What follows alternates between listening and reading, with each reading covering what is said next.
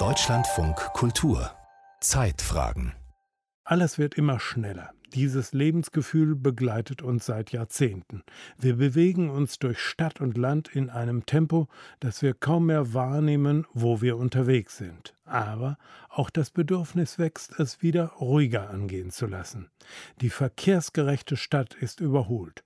Spaziergänger sind auf dem Vormarsch.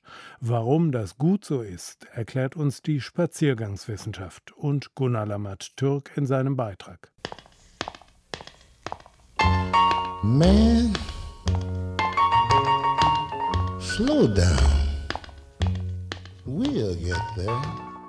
Oft merke ich, okay, jetzt brauche ich mal ein bisschen Durchzug im Kopf. Und dann ist Laufen die Form, sich zu bewegen, ohne dass man was vorbereiten muss. Laufen funktioniert einfach immer hier und jetzt, sofort kann es losgehen. Ohne Ablenkung, bisschen gucken.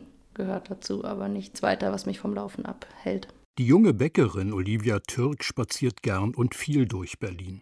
Mal kürzer, oft länger, mit und ohne Ziel, zur Erholung, zur Besinnung und Sammlung. Zu Beginn jedes Spaziergangs bedrängt sie die große Stadt mit ihrer visuellen und akustischen Flut und Macht. Aber bald verliert sich das. Für mich stellt sich dann aber meistens irgendwann so ein Filter ein, wo ich dann schon noch wahrnehme nach außen und auch gerne gucke und wenn ich Strecken öfter laufe, dann auch mal Neues entdecke, was so um mich rum ist. Aber dann irgendwann schaltet sich bei mir tatsächlich die Beobachtung von außen so ein bisschen nach innen. Und von diesem lauten, riesigen Sprachrohr der Stadt reduziert sich das dann so von Minute zu Minute auf was viel Leiseres, Ruhigeres so. Auf ihre Weise macht Olivia das, was die großen Flaneure des späten 19. und des 20. Jahrhunderts machten. Diese geistreichen, fußläufigen Erkunder der großen Städte Wien, Paris und Berlin, die im Bekannten Unbekanntes entdeckten und die entlegensten Winkel aufspürten. Wie Guillaume Apollinaire, Peter Altenberg, Robert Walser, Walter Benjamin, Franz Hessel.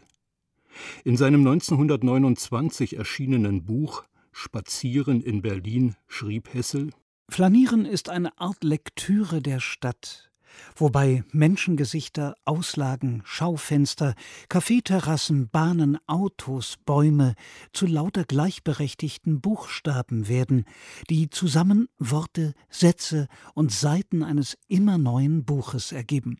Die Stadt lesen, das tun die Flaneure. Dafür schlendern sie umher, wittern, woran andere achtlos vorübergehen, tauchen ein in die Tiefen und Untiefen der Stadt, erspüren ihren manchmal kalten, stählernen und asphaltenen großen Atem, aber auch ihre Poesie, erschließen ihre Milieus und Lebenswelten. Sie tun das, was Franz Hessel sich wünschte. Sie bewohnen ihre Stadt. Mehr noch, Stadtspaziergänger bewohnen nicht nur ihre Stadt, sie merken auch, wo sie besser und wo sie schlechter bewohnbar ist. Sie registrieren, was dem Leben in der Stadt zuträglich ist und was nicht. Das ist wichtig für die Gestaltung der städtischen Umwelt. So sah es der Schweizer Soziologe Lucius Burckhardt. Er erfand die sogenannte Spaziergangswissenschaft, eine Disziplin, die Architektur mit Stadt- und Landschaftsplanung verbindet. Der Nachfolger auf seinem dafür eingerichteten Lehrstuhl an der Universität Kassel, Martin Schmitz, schreibt über Burckhardts Ansatz: Das Spazierengehen ist die natürlichste und einfachste Art, sich eine Landschaft oder eine Stadt zu erschließen. Allerdings spazieren wir heute nur noch selten durch die Welt. Selbst wenn wir wandern wollen, steigen wir zunächst einmal ins Auto, das uns in den Wald oder auf den Berg bringt. Hochgeschwindigkeitszüge rücken Städte und Regionen näher zusammen. Das Flugzeug bringt uns in wenigen Stunden zu fernen Kontinenten. Wir sind mobil wie nie zuvor und das hat Folgen für unsere Wahrnehmung. Wir sehen die Welt im Schnelldurchlauf. Entsprechend unscharf sind die Bilder und Vorstellungen in unseren Köpfen. Diese unscharfen Vorstellungen können durch den Gang zu Fuß revidiert werden. Dabei wird nicht nur die grobe Wahrnehmung aufgrund der Geschwindigkeit des Vorbeiziehens durch eine genauere ersetzt. Auch die medial erzeugten Bilder der Stadt erfahren eine Korrektur. Martin Schmitz, Der Promenadologe sagt: Wir leben ja in einer Zeit einer noch nie dagewesenen medialen Beeinflussung. Und wir leben in einer Zeit einer noch nie dagewesenen Mobilität.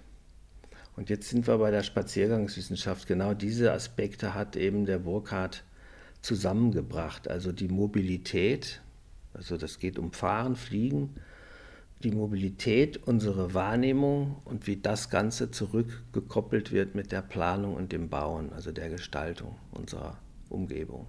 Dass diese Gestaltung nicht allein der Mobilität folgt, darum ging es Lucius Burckhardt.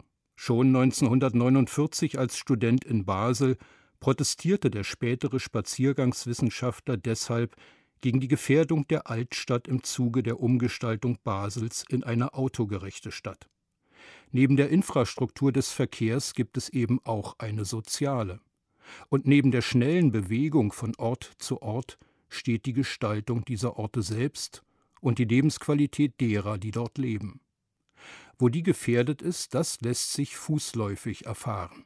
Stadtspaziergängerin Olivia sagt: Wenn man dann aber mal so richtig hinguckt, dann gibt es schon so Orte, meist Kreuzungen oder irgendwelche Hauptstraßenabschnitte, wo du eigentlich nur Anstrengung in den Menschen siehst. Also wenn du denen in die Gesichter schaust, dann gibt es an bestimmten Kreuzungen oder Orten eigentlich niemanden, der da mit einer absoluten Entspannung sich drüber bewegt. Und ich glaube, an solchen Orten kann man als Fußgänger schon feststellen, irgendwie, hier stimmt was nicht. Das funktioniert nicht für alle Teilnehmer. So können Stadtspaziergänger gewissermaßen auch Stadtdiagnostiker sein. In ihrer Liebe zur Fortbewegung mit den eigenen Füßen stehen sie in einer langen Tradition. Einer ihrer Ahnen war der passionierte Fußgänger Johann Gottfried Säume, der von Grimma in Sachsen bis nach Syrakus in Sizilien wanderte.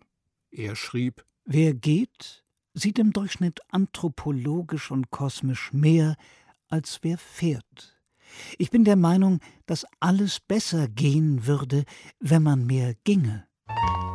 All you got to do is put one foot in front of the other and keep on walking.